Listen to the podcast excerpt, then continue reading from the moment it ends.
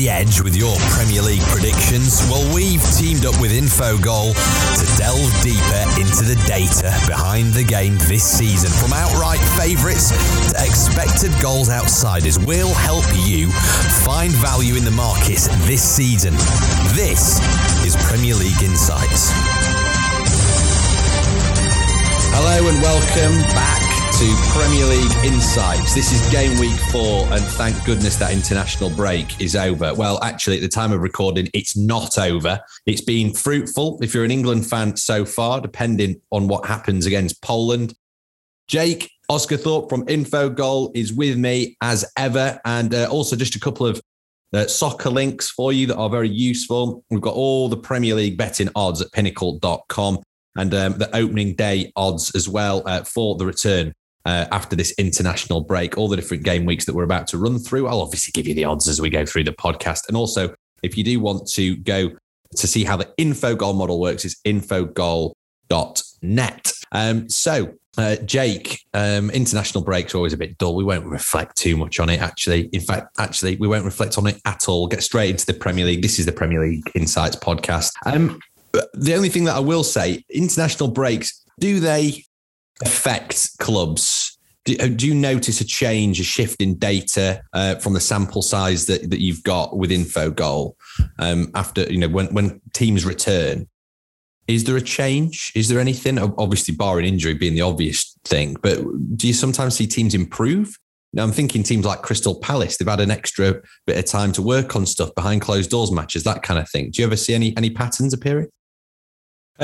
Not specifically in the data, no. I think you make a good point about teams like Crystal Palace and like in Norwich and Brentford, teams who don't have too many international players and keep a core together and really, really knuckle down ahead of the first game back. So I'm pretty sure we'll get onto the Palace-Tottenham game. That's a really good opportunity for Palace to actually get a result against Spurs. I mean, we're talking about Spurs.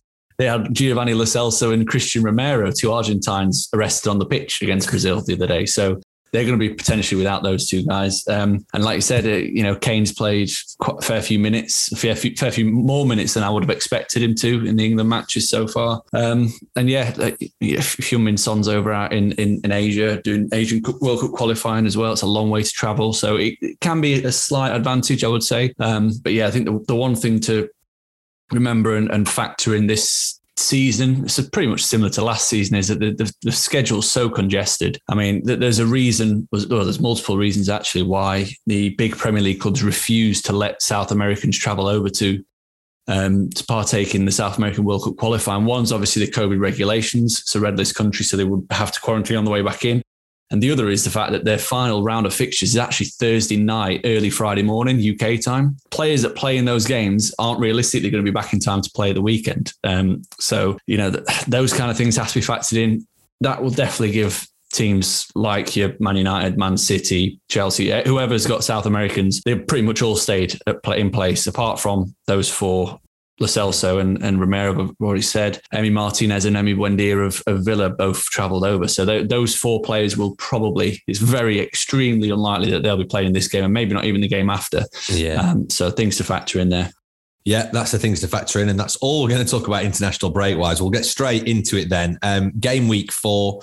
Arsenal against Norwich City is the first game that we're going to run through here on the Premier League Insights. Of course, we're going to relegation six-pointer. Yeah, I think it possibly is. And look, this podcast is all about finding value in the markets and how our bettors can get an advantage. And I just look at this one and I'm scratching my head, mate, to be honest. Look, on paper, and the odds reflect this, Arsenal at 1.529, Norwich to win is 6.4.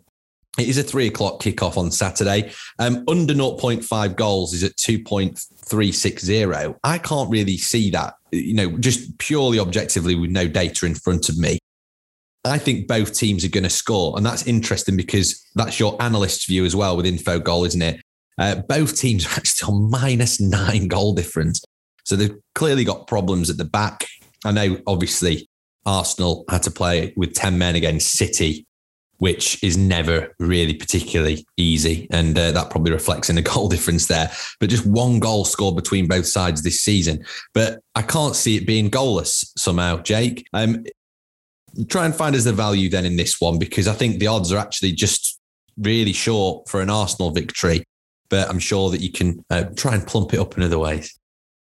Yeah, you're right. I think if you'd have said to me at the start of the season that Arsenal would be going off at around 1.53 for a home game against Norwich, I would have probably said back it all day long blindly, because they're going to win more often than not. But having, watched them over the first few games of the season, the injury issues, the COVID issues that they've had, the squad doesn't look as good as what we thought it was. They've definitely taken some backward steps. Admittedly, they've had a difficult schedule, played at Brentford. It's not the easiest of games, but I guess not the hardest, before playing Chelsea, Manchester City. But then you factor in the Norwich as well. They've also had an extremely tough schedule. They've played three of the last season's top five already. It's just really hard to make a case for Arsenal at that price. And I'm definitely swinging the other way. And I'm looking at trying to get Norwich on side for this. I think Norwich have shown me enough, especially in that game against Leicester, that they can be more competitive than last time they were in the Premier League. They actually won the XG battle on that occasion. They should have come away with a point. I think it was one defensive lapse for the opener that sort of set the tone. We've seen Arsenal get beat 5-0 by Man City as well. So it's not like that result was a complete one-off. And in fact, Norwich actually performed better based on the expected goals data. As you said, Arsenal did play with 10 men. Norwich as well, by the way. They've brought in Josh Sargent, Ozan Kabak, Milo Rashica. I mean, that is probably actually going to improve their team, isn't it? They had a decent transfer window, I'd say, considering they've got that weird structure where they actually try and keep everything very tight money-wise and they don't want to overspend in case they go down. That's probably why they are a yo-yo club in many respects. But it seems to me like they've got it a bit better. They've got it right this time. They're a bit more well-equipped for Premier League football. And this game is actually probably the first real proper test of that, particularly after this break. And like you said right at the top of the programme, there's no... they don't have that many international players.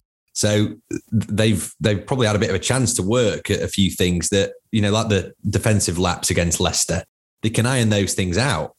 So is that where you'd expect them to... This is a game, isn't it, really, that kind of lends itself. And they'll see it as a free hit as well, surely.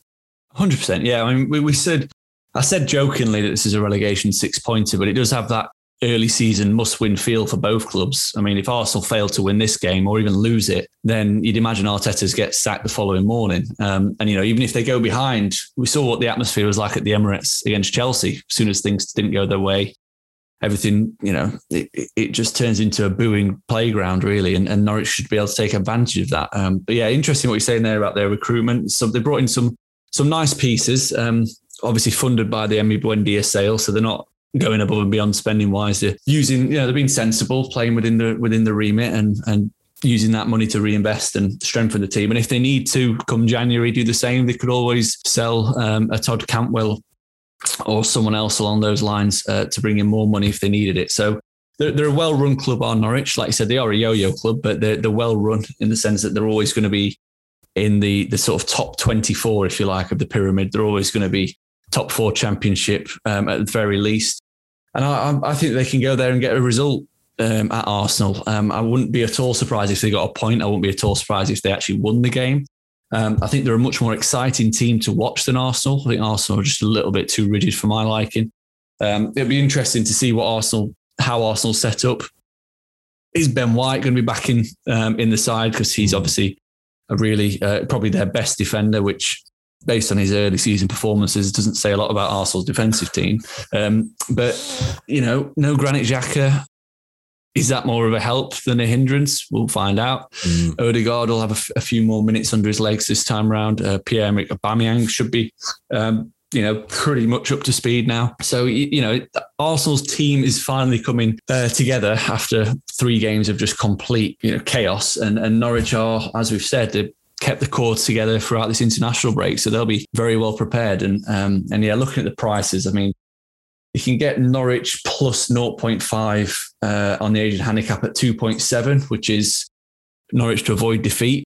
But just for a bit of extra security, I'm going to take Norwich plus 1 on the Asian handicap, which is at 2.03. So that means if Norwich do lose by a single goal, we get our stake back. If they lose by 2 or more, we have a losing bet. But if they avoid defeat or win the game, then we've got a nice even money winner.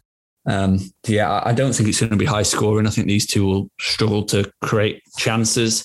And it's going to be cagey. Like I said, it's a pretty big game for both teams. And, you know, I think if Norwich could get a win in this match and come away from those first four games, having played four of last season's top eight with 3 points, that'd be a good return. There we go. That's what Jake Osgathorpe from Infogol has said. That's the first game that we're covering on game week for Norwich, +1 on the Asian handicap. So just to sort of reiterate what Jake said, if Norwich do lose that game by a single goal, you get your money back. But it's a nice even money winner if they manage to win the game. So there you go. So that's the first game that we've boxed off. The next game is probably the game of the weekend. In fact, not probably, most certainly. Leicester City at home against Manchester City. Now, Leicester miles out at 6.22. It's a 3 o'clock kickoff. Man City are at 1.5, there or thereabouts at time of recording. Pep against Brendan. Interesting, because you look at those odds and then you look at the manager head-to-head odds. And I know this is actually, you can have little to no bearing. You know, history doesn't really have a bearing, but it just gives you an indication that actually Brendan Rodgers he clearly does his homework on how Pep's going to set up. 8 matches, 4 wins for Pep, 3 wins for Brendan and 1 draw. So that's fairly level. And then you compare and contrast that with the odds and you go, oh, hello, Leicester look decent. You might disabuse me of that notion in a second, Jake. The analyst view is under 2.5 goals. Leicester won 5-2. You got to remember last season, City have won back-to-back matches 5-0 this season. Can Leicester upset Manchester City again, Jake? There's a 21% chance of a win for Leicester City and a 53% chance that Manchester City will win, according to Infogol. And a draw is at 26%. So there's more of a chance of a draw than there is of a win for Leicester. Is that something that you'd agree with? And where can our bettors find the advantage in the market? I'm all about Man City in this game. I think Leicester, for me, have been one of the most disappointing teams so far this season. They were really fortunate to come away with a win against Wolves on the opening day. They were absolutely hammered by West Ham and scraped a 2-1 win at Norwich again, in which they were second best based on the chances created. So I'm not quite sure what's going on there.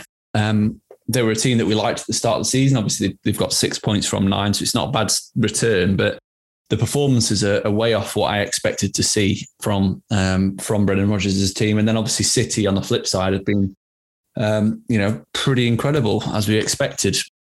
Blip on the opening day, but we did really, as we've discussed on previous podcasts, they were unlucky not to get something from that game against Spurs, created loads of chances.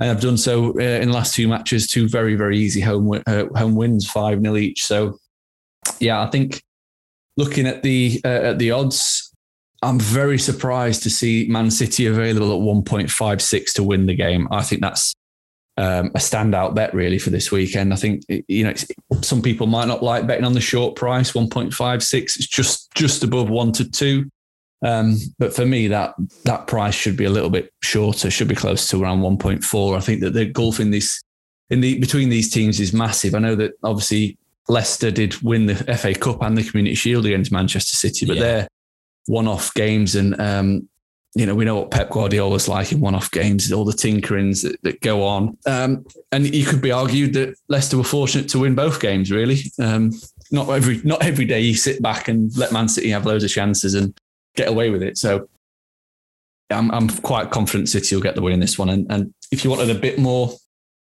a bit of a bigger price, Manchester City to win -1 on the Asian handicap at 1.97. So again, if City win by exactly 1 goal, so if we win 1-0, 2-1, 3-2, we get our stake back. But if they win 2-0, 3-1, 3-0, 4-0, anything above by a 2-goal margin, then we get a nice winner. Because I do think this is going to be quite a comfortable victory, similar to what they've done in recent years at the King Power, actually. Won 2-0 there last season, 1-0 the season before. Another potential angle would Manchester City to win to 0, because defensively they've looked pretty sensational so far. That's pretty good. I mean, you're fairly assertive there, Jake. I like that. Back in City. I'm not sold on Leicester so far. They've not impressed me at all. No. And they, it could be argued they've actually had one of the kinder runs to start the season. Yeah. Most difficult game being West Ham. Yeah.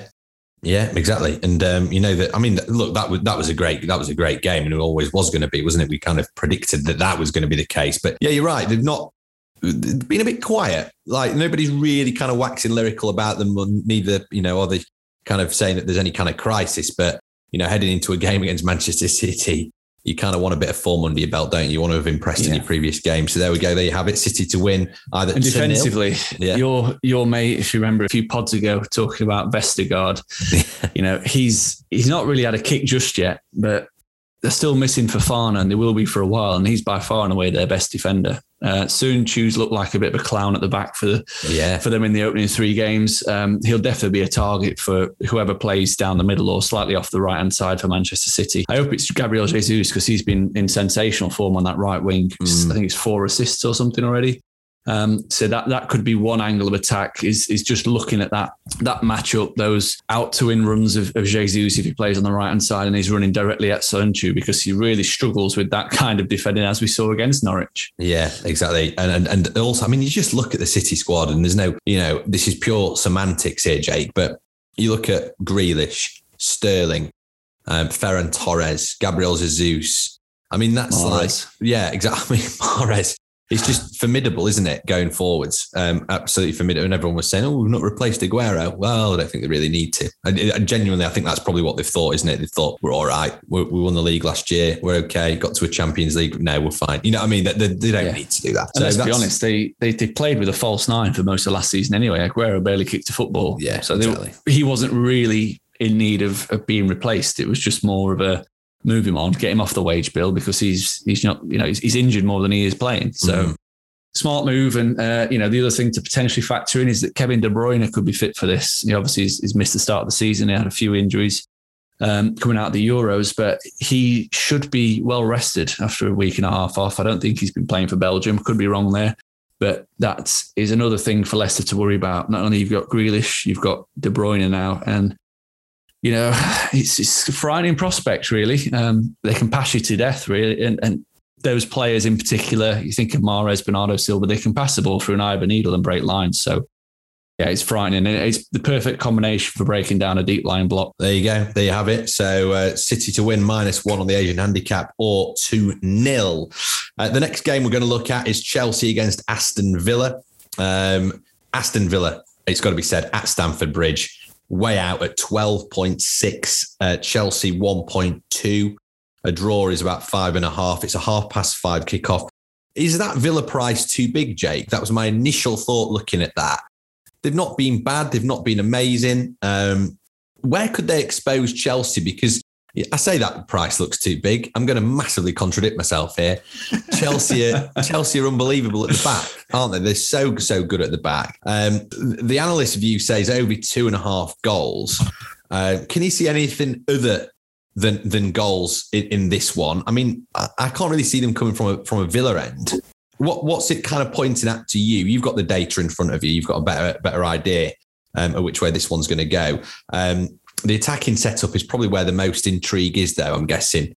You know, who plays with Lukaku? Because I think it's a given now, having seen Chelsea with Lukaku, that he's going to play every game. It's just who plays with him. Yeah, absolutely. And you say the price about a Villa win is big, but like Leicester, they're a team I'm just not sold on so far this season. They've not impressed me whatsoever. They've had an easy start on paper. Watford, Newcastle, Brentford. Come away with 4 points. It's not the worst start to the season, but you know, I think we nailed it in the last game. We had under 2.5 and a Brentford to avoid defeat, and that's just because Villa aren't creating chances. To put it bluntly, they're not creating chances from open play. They were reliant on penalties in the opening two matches to get the XG values up. Non-penalty XG against Watford was at 0.46, against Newcastle 0.55, and against Brentford 0.84. So they're yet to break one non-penalty expected goal in a single game this season. You know, and it's not really a surprise. They're in a bit of transition. They were so used to playing with Jack Grealish and him being the man and being the creator for that team, that switching him out with 2 and 3 different players was always going to be difficult to get them settled in, get them to gel. But yeah, Emi Buendia was one player that was brought in to potentially, you know, fill that creative void, if you like, Ings to fill the scoring void. And he's going to be missing this game. So that's a huge issue. And as is Emi Martinez, as I've said earlier, who's their goalkeeper and you know, was one of their best players, if not the best player for them last season. So a few issues personnel wise for Villa.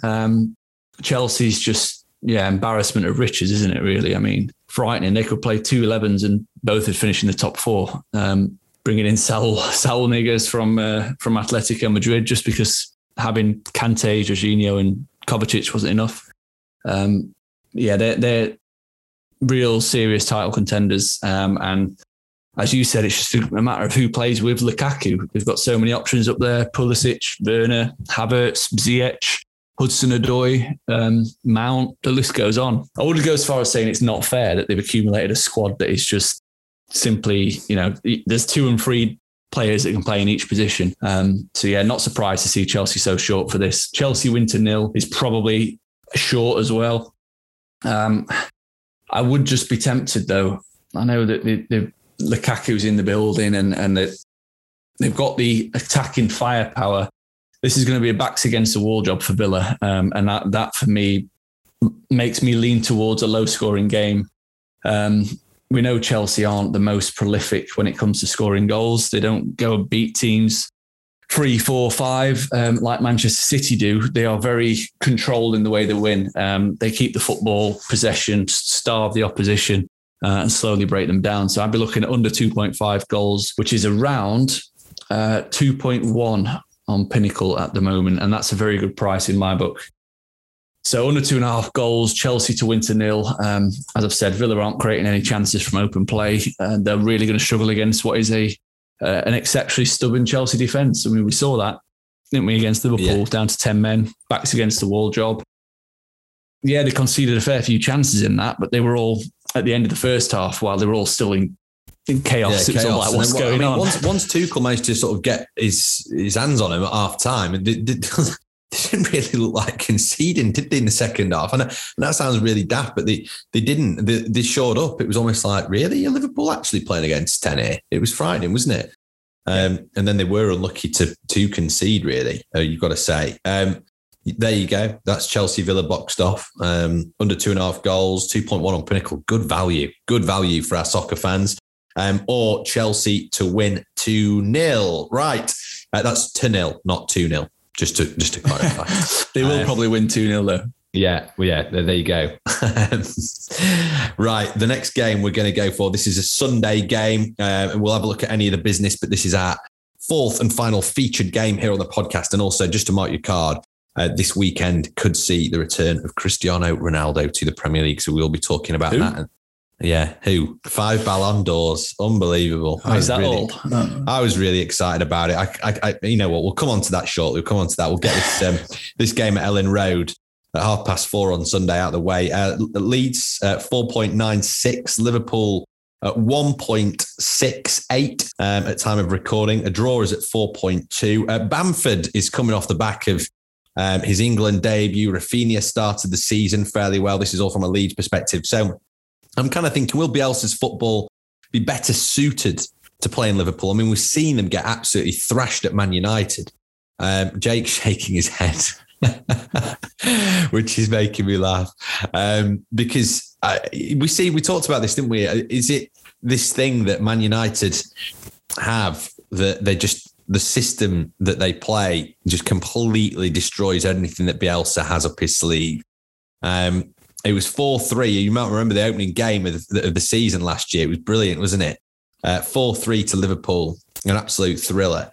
Obviously, there's been a lot of football being played between, since then. Liverpool without Bobby Firmino, have they got enough strength in depth, Jake, to really make damage? I'm seeing him nodding, so I've already had him sort of, just sort of basically, don't be silly, James. This is what I'm here to play. Here to play devil's advocate, Jake. Over 4.5 goals in this one is 4.3.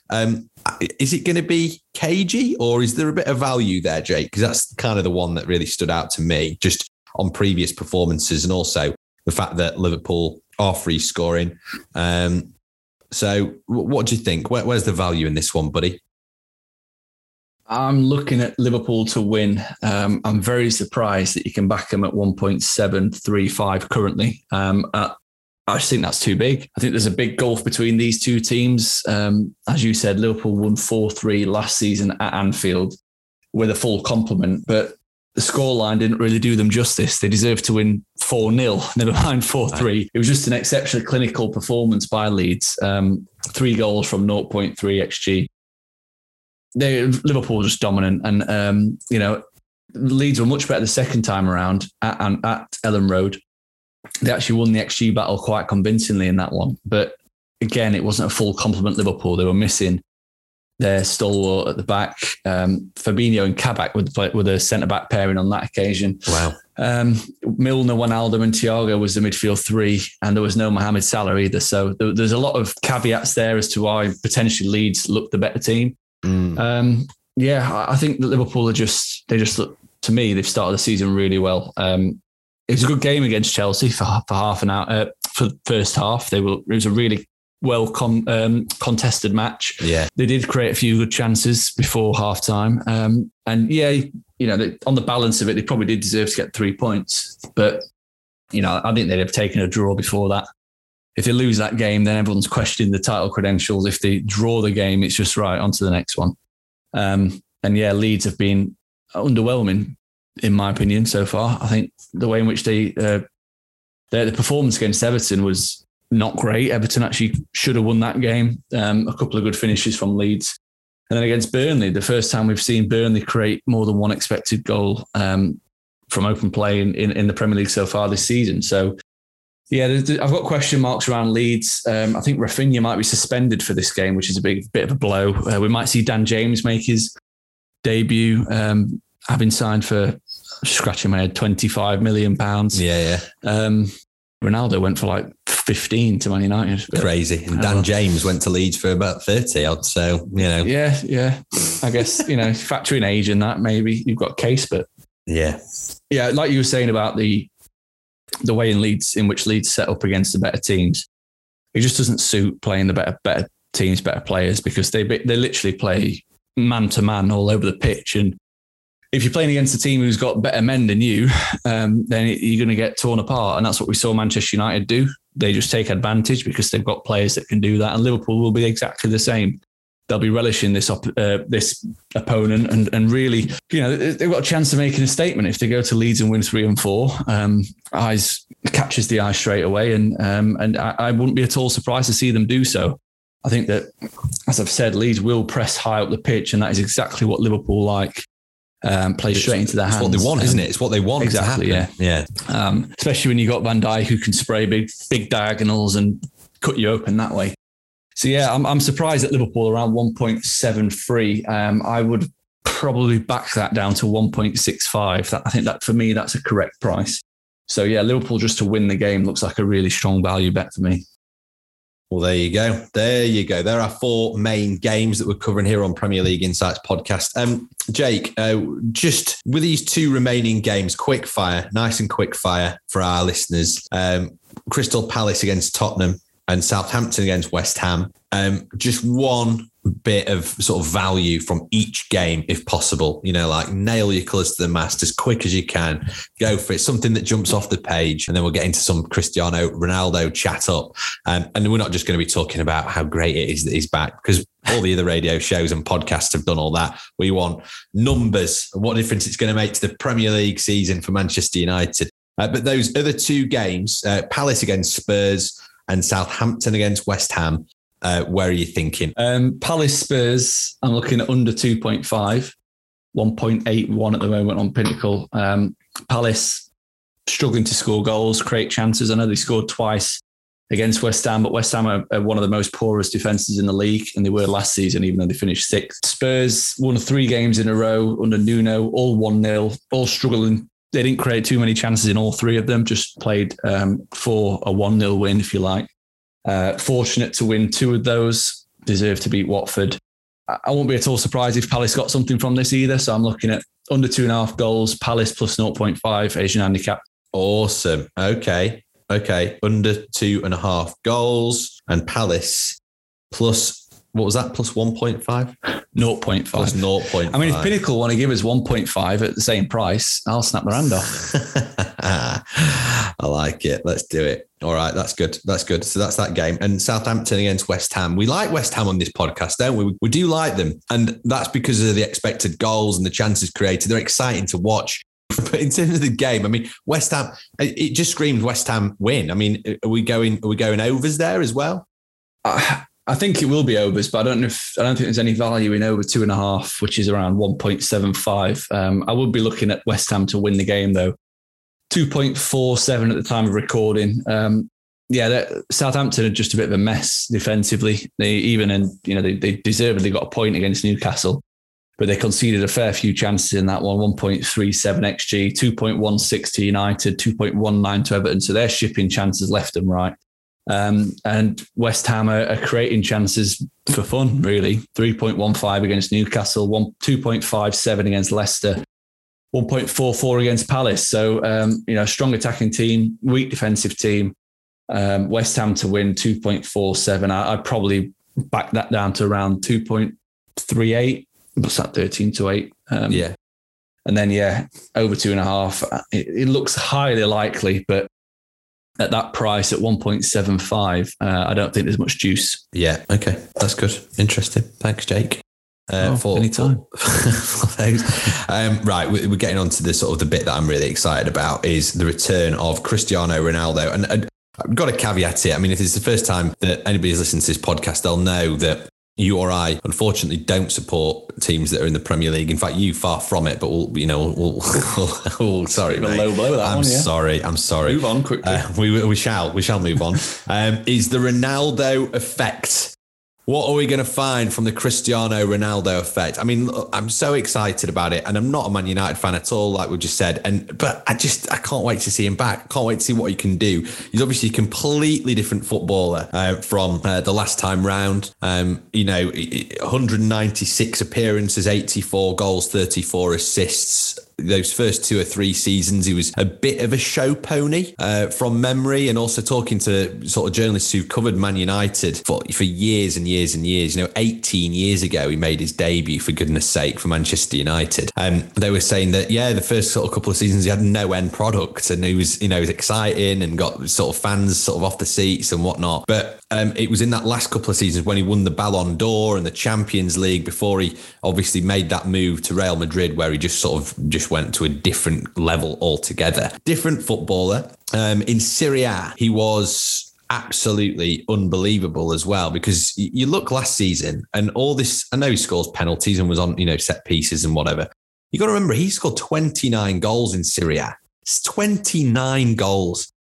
And a lot of people are waxing lyrical about Romelu Lukaku, and Chelsea have paid £97.5 million for him. And yes, he's got age on his side. And yes, he's a different kind of player. And it adds so much more, doesn't he, than Ronaldo? But you can't argue with those numbers, can you? It was a team that didn't win the title as well, Juventus. And he scored 5 more goals, across the season. Jake, you're going to probably have a bit of a pop up here and say, oh no, expected goals, this, that and the other, and he was incredibly clinical. Or so, I don't know. But those numbers are numbers and that you can't really argue with.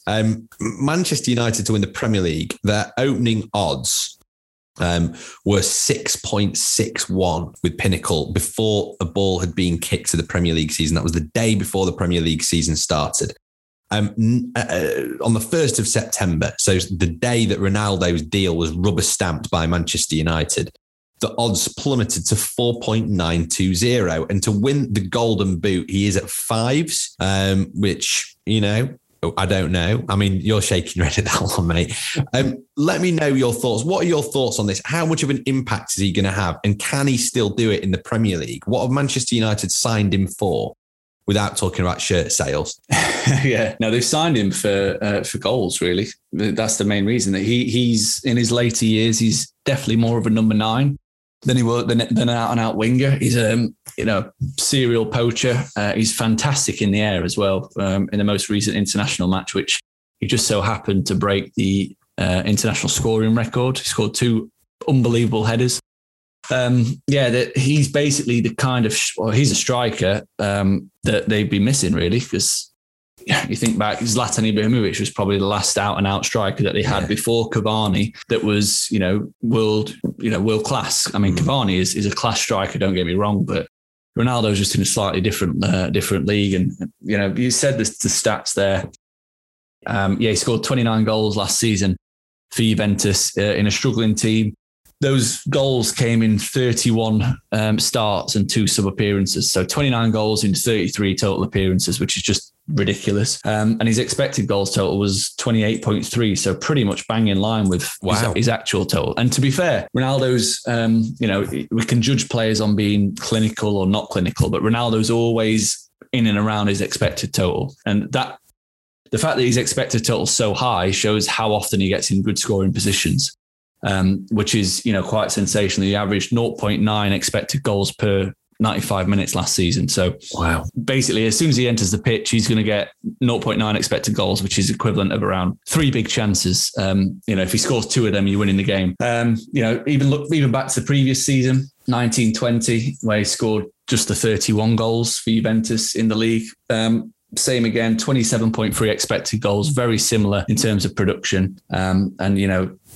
The guy's just I like using the word freak. He is a freak. Yeah. That's what he is. He's a freak. And Manchester United have signed a player that is a huge difference maker. He's going to be on the pitch. Will he drive them to a title? I don't think so. I don't know. I don't think that he will provide them with enough all-round game. He'll definitely score a lot of goals. So the golden boot price interests me a little bit, mainly because of the penalty aspect, because he will not let Bruno Fernandes be taking those penalties. Yeah, well, that's the thing. Bruno Fernandes scored double-figure penalties last season. So if you give Ronaldo a double-figure penalty head start, he only needs to get over 10, 11 goals to potentially place. Bruno Fernandes placed last season with 18 goals. That's a potential angle I like the look of. But just looking at some of his stats, so. His goals to Juventus over the last 2 seasons. So last season, his goals were worth 18 points to Juventus. So basically, he was scoring crucial goals that were winning them matches. And the season before that, it was 24 points he was worth to Juventus. So if Ronaldo's goals were taken away, they would have lost 24 points in the title-winning season. I mean, those stats are absolutely astonishing. It's mad. Unbelievable, isn't it? That's nearly a quarter of their points total. In fact, it's more than a quarter. And then just for context, Bruno Fernandes obviously was the most influential player at United last season. His goals were only worth 13 points to Man United. So even in a team that was struggling, Ronaldo was still way more crucial than Fernandes, whose team obviously was, doing slightly better. What you've also got to look at, Jake, is the fact that he's got good players around him at Manchester United. This is a team that finished second in the Premier League last season, albeit a distant second in the end to Manchester City. But they've got, Pogba, Sancho, Greenwood, Rashford, Martial, and Bruno Fernandes as well, feeding him Portugal teammates, no less. You'd suspect that actually he will have no problem wrestling those set pieces off Fernandes. You might see a sharing type scenario. We're not sure if Ronaldo is going to be playing 90 minutes every single week, particularly to begin with. The bloke plays 90 minutes. Doesn't he? I was having this conversation. One of the guys at work, colleague, has just been talking to us about his Champions League outrights, and I said, "Well, Ronaldo for top scorer in the Champions League." He's like, "No, he might get rotated." I was like, "Ronaldo does not get rotated. He hates it. He trains every week, every single day, longest hours in the gym, longest hours at the training ground. He doesn't train all that time to sit on the bench and be rotated."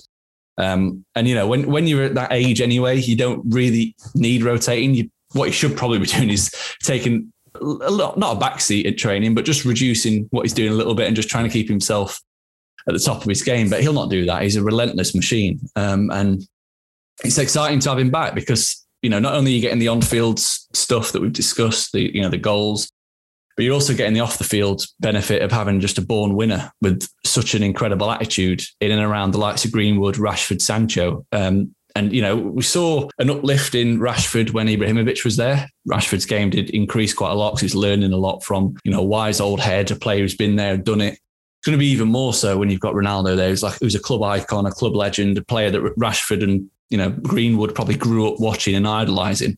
The amount of things that they'll be able to learn from him. And I'm thinking far ahead here. And again, we're not Man United fans, but it's a signing that could almost grab more players to come back, to come to Manchester United. We're talking about Kylian Mbappe, who's out of contract next summer. Ronaldo's his idol as well. Why aren't Manchester United, if they make a contract offer, Ronaldo could be a big persuader in him and potentially going United rather than Madrid. Same could be said for Haaland as well. Yeah. You know, so those, he is that kind of, he's got that kind of gravity. He's such a big personality, a big player, such a winner. Yeah. That having him in and around the dressing room will be just immense for the United squad. And, you know, Graham Souness's favourite player, Paul Pogba, he might get a kick up the bum from having Ronaldo there because he's no longer the biggest ego. He isn't. His ego is dwarfed by Ronaldo's. Ronaldo is the big man. He's been there. He's done it. He's won everything there is to win. But they say that, you know, you say the ego thing, and this is kind of where, look, we're straying away slightly here, but you do look at that, and everybody says that he is so intent on improving everyone. And yes, he loves the hat. You know, we saw that goal for Portugal, didn't we, last week, to break the international scoring record, another ridiculous record that he's broken. But, you know, he's taking the shirt off and he's running over, and it's all about him. Of course it was, you know, he wanted that moment, and quite, you know, rightly so. However, every person, all these former teammates that have come out, you know, from Quinton Fortune to Rio Ferdinand, you know, everybody has said the same in the last few weeks since this thing has become apparent that Ronaldo is going to be playing back in the Premier League. They've all said that he wants to improve, and he doesn't actually care unless the team is winning. As long as the team's won, if he hasn't scored, he's not actually that bothered. It's all about that. But he gives off this air of course, it's all about me. And if he does score, he's going to milk it and let everybody know about it and really bask in it. And you can't really knock that.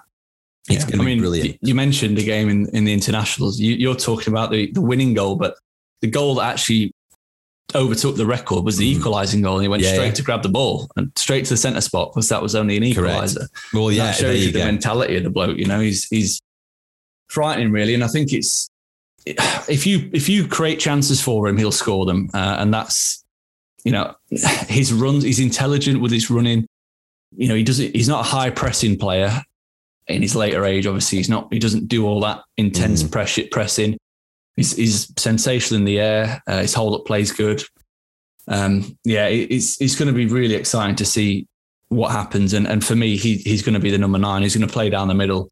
He's going to have Rashford, Sancho, Greenwood either side. He's going to have Fernandes in behind. Pogba maybe is a tad bit deeper, feeding him.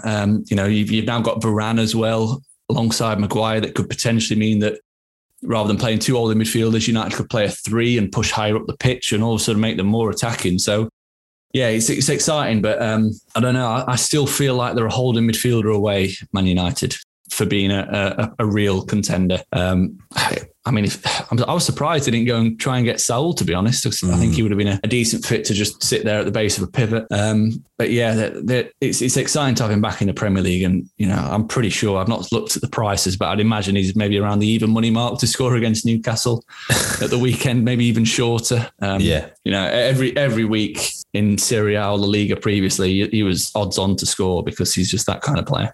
We've got loads of odds as well on Pinnacle, on Ronaldo as well. Total Premier League goals over 20.5 is at 1.620. Under 20.5 is 2.20. So actually you do look at those stats that you're on about in terms of his expected goals and whatnot. I mean, just absolutely astonishing. And if you have listened to Jake reel off some of those stats, just say them to your mates.